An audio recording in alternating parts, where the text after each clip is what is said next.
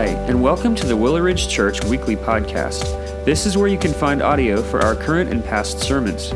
We hope that you enjoy this week's installment, and be sure to check back next week to hear the latest message. Thanks for listening.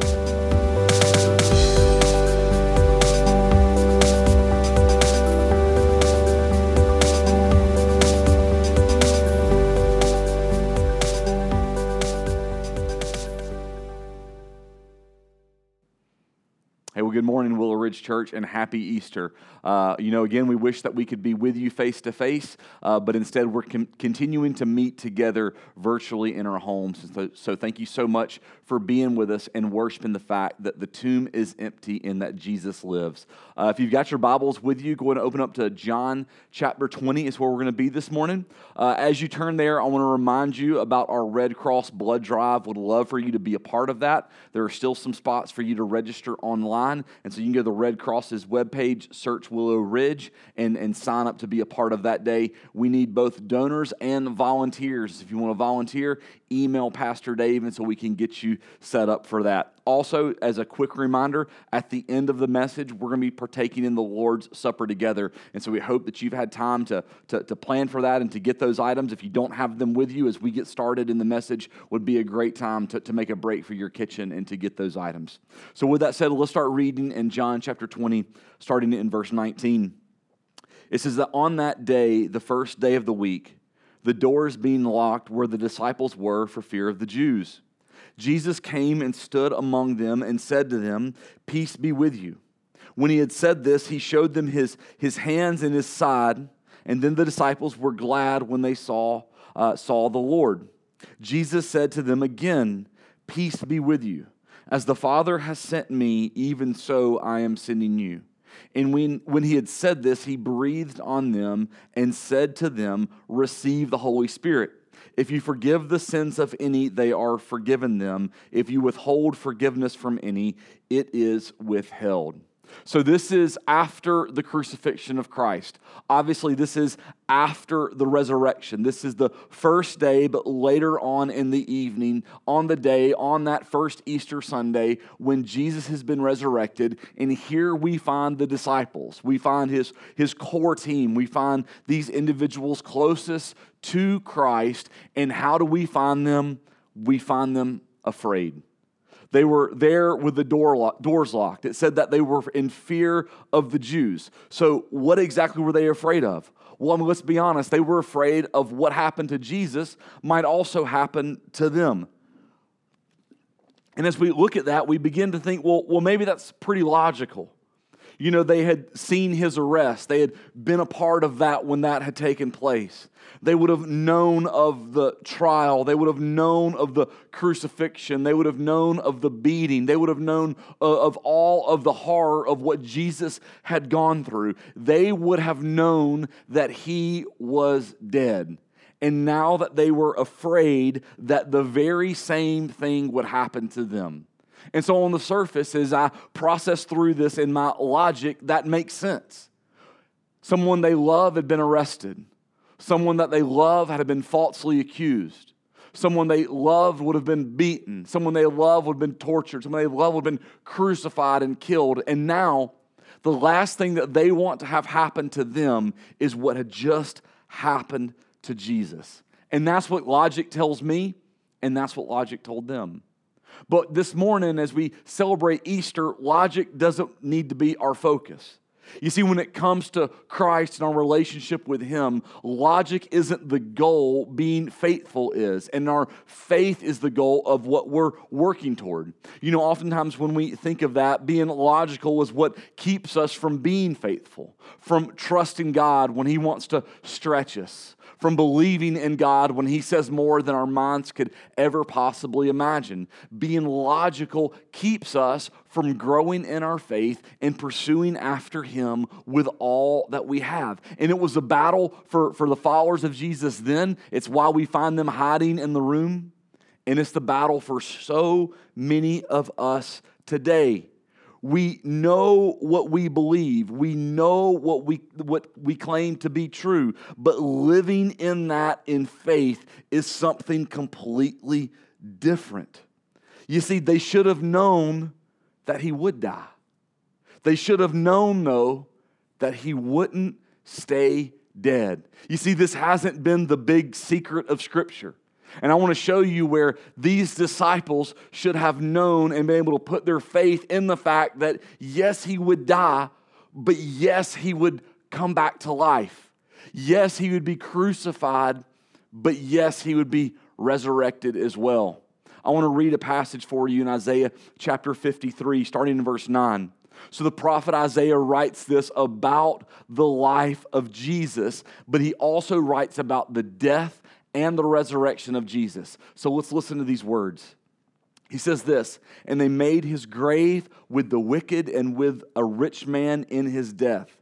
Although he had done no violence and there was no deceit in his mouth, he's describing the perfect life of Christ. Yet it was the will of the Lord to crush him. He has to put him to grief. When his soul makes an offering for guilt, he shall, shall see his offspring. He shall prolong his days. So Isaiah says right here in Isaiah 53 that this Messiah that I'm describing, he will suffer death, but yet his days will be prolonged. How does this happen without the resurrection? Isaiah is pointing them toward this in the prophet scripture. It continues on, he says, The will of the Lord shall prosper in his hand. Out of the anguish of his soul he shall see and be satisfied. By his knowledge shall the righteous one, my servant, make many to be accounted righteous, and he shall bear their iniquities. Talking about the spiritual work of what Christ does on the cross of paying for my sin and for yours. Verse 12. Therefore, I will divide him a portion with the many, and he shall divide the spoil with the strong, because he poured out his soul to death and was numbered with the transgressors. Yet he bore the sins of many, the work that Jesus has done on the cross, and makes intercession for the transgressors after his resurrection. Do you see what Isaiah points to? What Christ had done and what Christ would do through the cross. You see, it's there in Scripture. It's plain as day. But let's cut the disciples some slack. Like maybe they've missed this in the Old Testament prophets. Maybe they hadn't heard about it. Maybe they're like us sometimes, so they don't understand exactly what's being said. But here's the problem. Here's the hard part for them to, to not really dig in at their faith in the battle that they're going with. Jesus had told them that this would happen.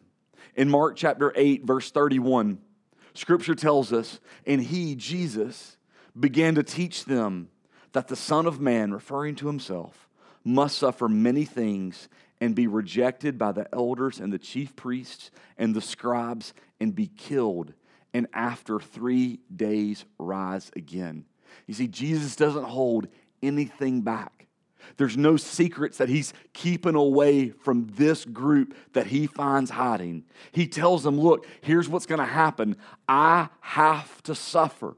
And so, as they saw the arrest happen, as the beating took place, they should have known this is what must take place. He tells them, I have to be rejected, and I have to be rejected by the religious authorities. And they see it happen time and time again of who brings the charges before on Christ he says to them that he has to be killed. And there's no way to change the meaning of this word. It's not symbolic. Jesus says, I must die, and he does. And if Jesus ended there in Mark 8, then maybe there's some slack for him. But he doesn't. Jesus says, But I'm going to rise. I'm going to rise. He tells him, I will die. But then Jesus says specifically, church, three days later I will rise again. And so this is where we define the disciples. We find them with all this information. We find them hiding. We find them afraid. We find them lost in their faith, not because Jesus had failed them, but because their faith was weak and they had failed. And we see this is the moment where we're brought into this story.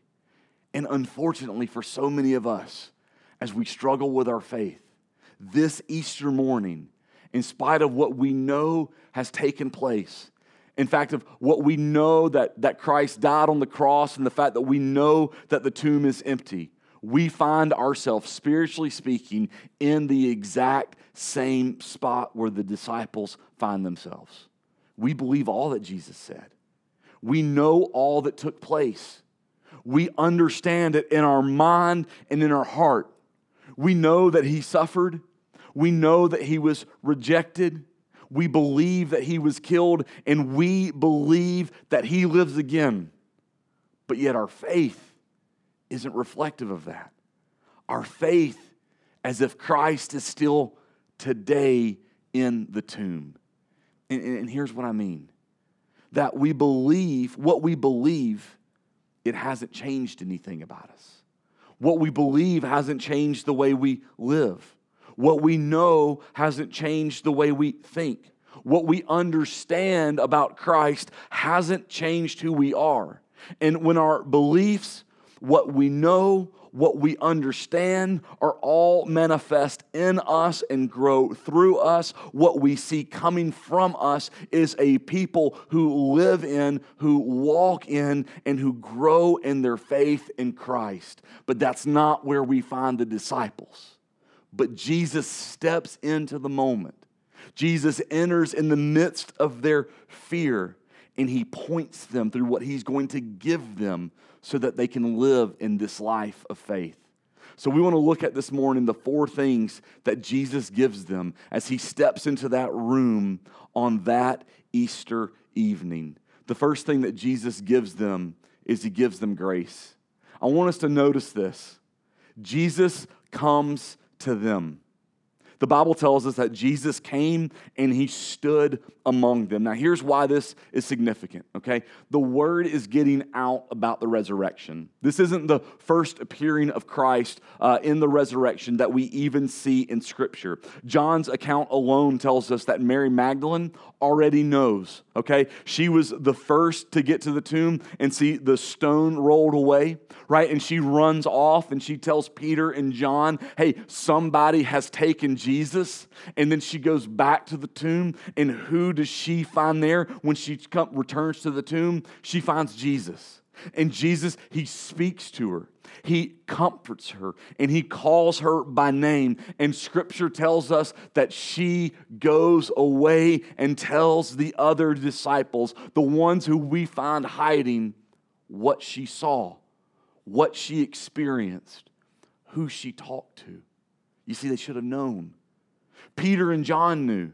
Mary had, had told them that the tomb was empty, and so they took off and they saw the tomb and they saw the emptiness, and they knew as well what was going on there. So the disciples that were gathered in the room, they had heard Jesus tell them what would take place. They had heard from others whom they trust that this is what they had seen, this is who they would talk to. And so you would think that they would go look for him. You would think they would go and seek him out. Their, their loved rabbi, their loved Messiah their loved Jesus is now alive and that they would go looking for him, but they don't.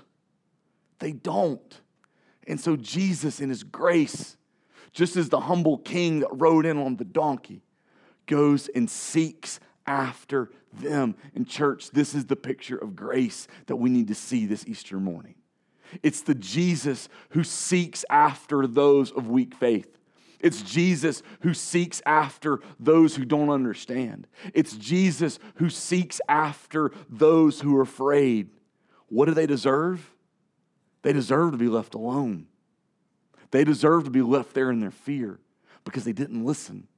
But that's not what they get. What they get is Jesus coming to them.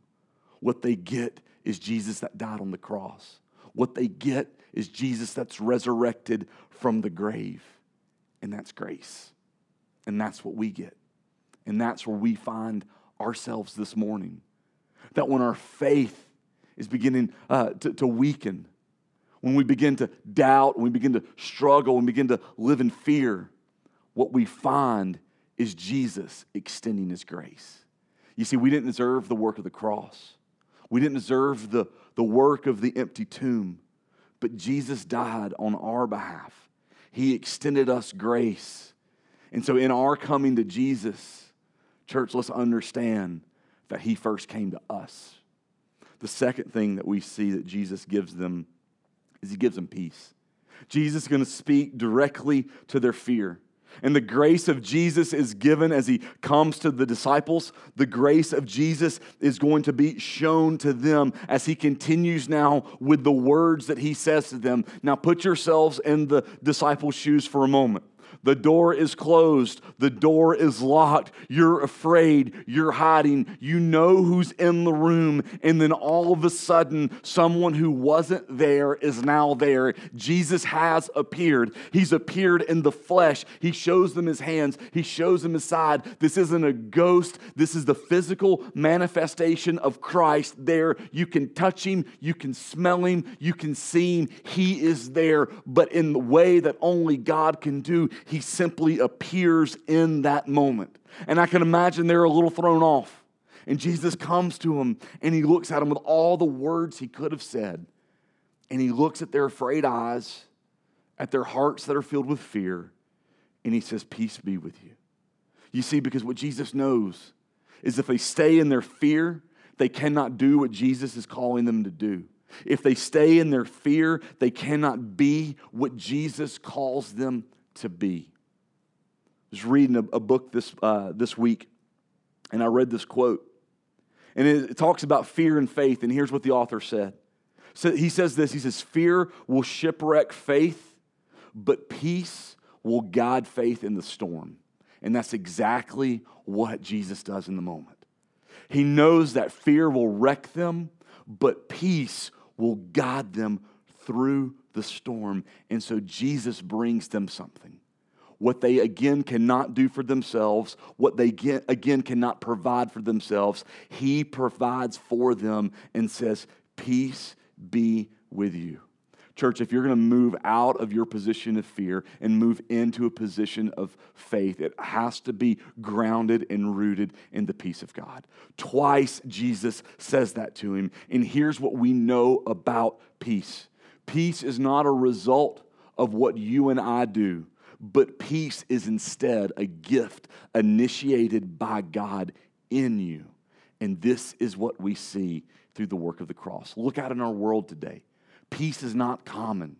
We live in a world of tension. We live in a world of suffering. We live in a world of grief. We are not in a world of peace. We're in a world of sickness. We're in a world of politics that fight and tear and divide. We're in a, we're in a world of war. We're in a world uh, being torn apart by drugs and broken families and broken relationships and abortion. And so we have to find peace. And the peace that this world can never give can only come from Christ. Paul talks about this in Ephesians 2. And he says this For he, being Jesus himself, he says, is our peace. So our peace is Jesus and that through him we've been reconciled to the Father.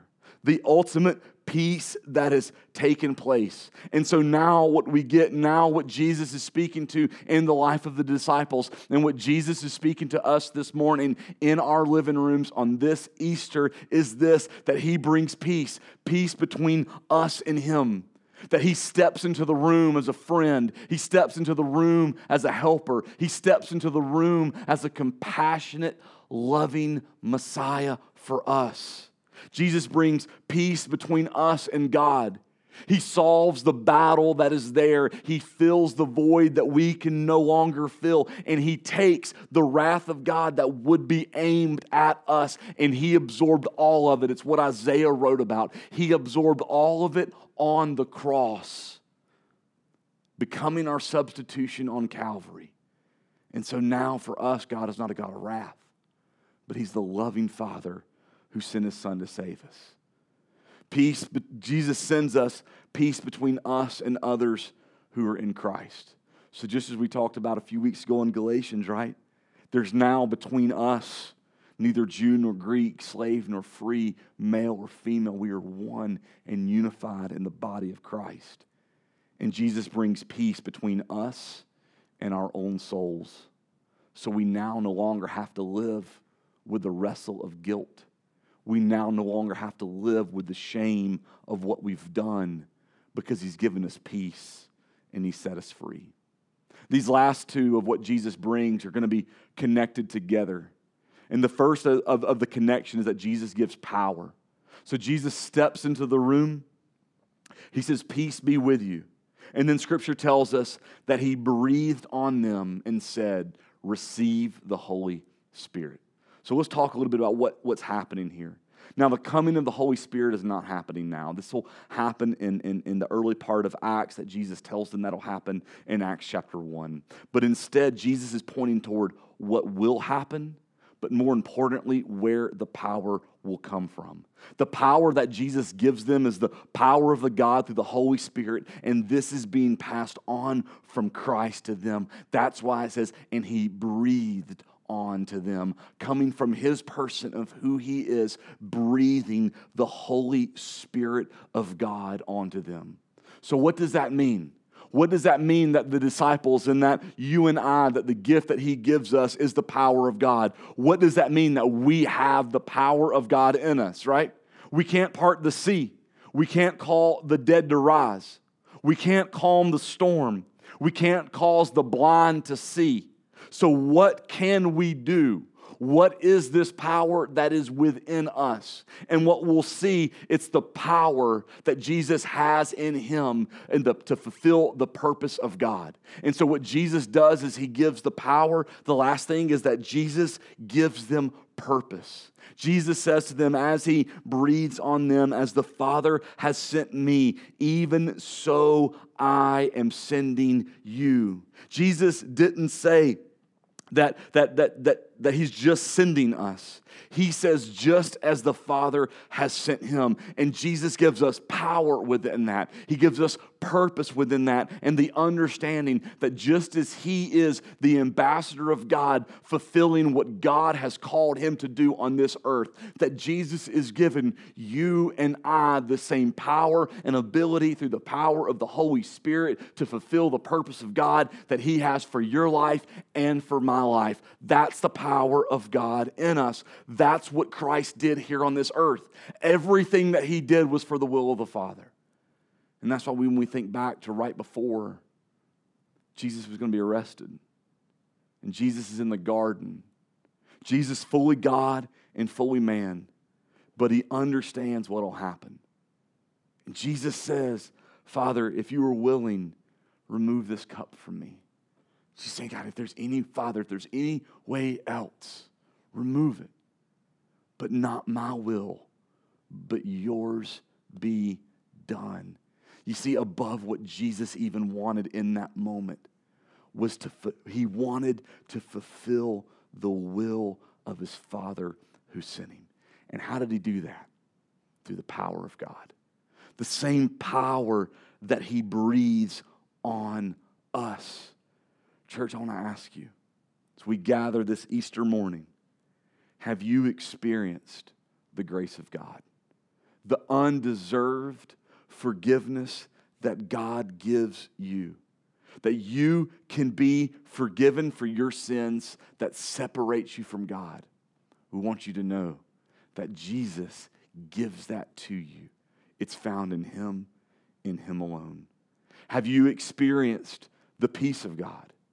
The, the peace between you and Him, the peace between you and the family of God, the peace between you and your soul, of what's been made right, of what the world can't provide, but what is found in Christ and in Christ alone. And if you have, church, then can you join me together as we commit to live in the fullness of the power and the purpose of God? Not for me to try to be you or for you to try to be me but for all of us to say, This is who God's made me. This is what He's gifted me with. This is what He's entrusted me with.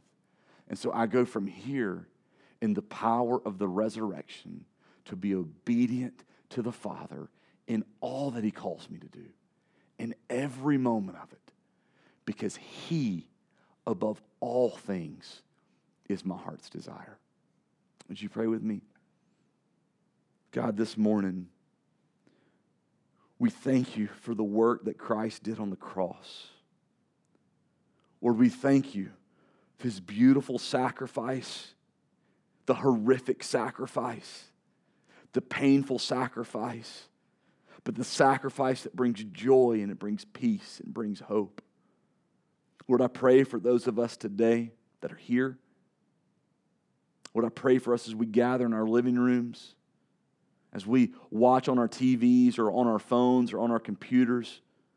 Lord, that the realness, Lord, that you would step into the room where we are. Lord, as we battle our, our fears, as we battle our struggles, Lord, as we battle our anxieties of what's there, of whatever is coming at us, Lord, you step in. Lord, and when you step in and find us, you don't yell at us, you don't scold us, you give us grace, you give us power, you give us purpose. Jesus, may we live in that. May we honor you and celebrate you by fulfilling the purpose that your Father has given to us. And it's in Jesus' name we pray. Amen. If you'd like to talk to one of us about a relationship with Christ, we would love for you to email us. And so please feel free to email me, bo.bradbury at willowridgechurch.org. We would love to connect with you this week of talking more about a relationship with Jesus and what that looks like.